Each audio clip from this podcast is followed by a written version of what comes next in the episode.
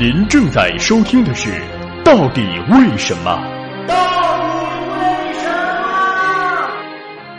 你以为你以为的你以为就是你以为的呀？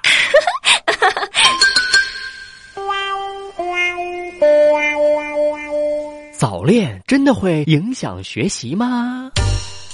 现在听到这段话的人，差不多都过了早恋的年纪。不过，想必还是有一段青涩的怀念的。当年在学校里恋爱的小朋友们，面对的最大威胁莫过于早恋影响学习，考不上大学。没有人告诉他们，大学扩招之后，考上大学也就那样了。关于青春爱情的问题，关心的不光是那些情怀大于技能的导演，还有科小家。一九九五年，美国曾有一项研究，简单分析了一下异性学生之间交朋友的情况，得出的结论是，女孩有多少个男性朋友和她的学习成绩没什么关联，但到了男生身上，如果男同学的女性朋友越多，那这位男同学会比那些女性朋友少的男生取得更好的学习成绩。还有研究表明，在女同学较多的班级里，学生纪律维持的较好，学生关系得到改善，学生在校时的愉悦程度也比较高，老师的负担也得到减轻。总之呢，一部分研究认为，男女同学之间会相互影响对方的行为，甚至激励对方。比如从上面的结论看，主要是女同学对男同学起到了正向激励作用。虽然结论论都比较。分散，但从以上这些东一榔头西一棒槌的研究来看，总体给人一种感觉：对男同学而言，异性的存在是一种激励；而对于女同学而言，异性关系则经常拖后腿儿。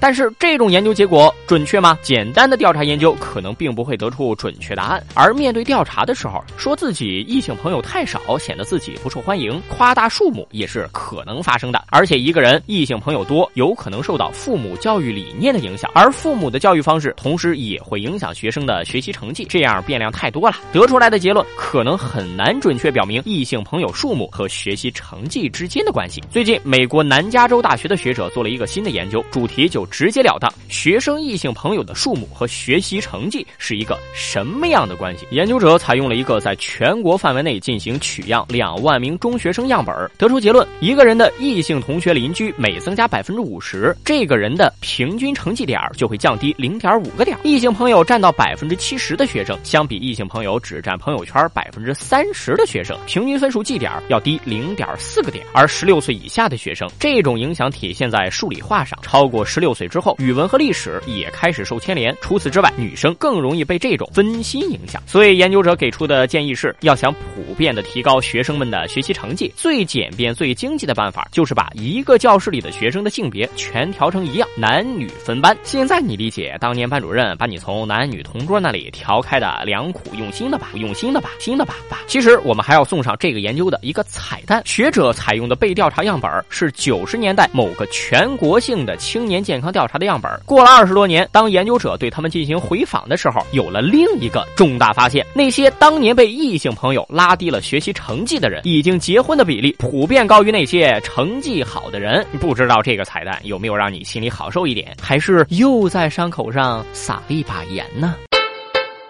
最具思想的娱乐范儿脱口秀，最有品位的冷知识加工厂，百变大咖丽丽，恶搞达人周硕，带你 bigger than bigger。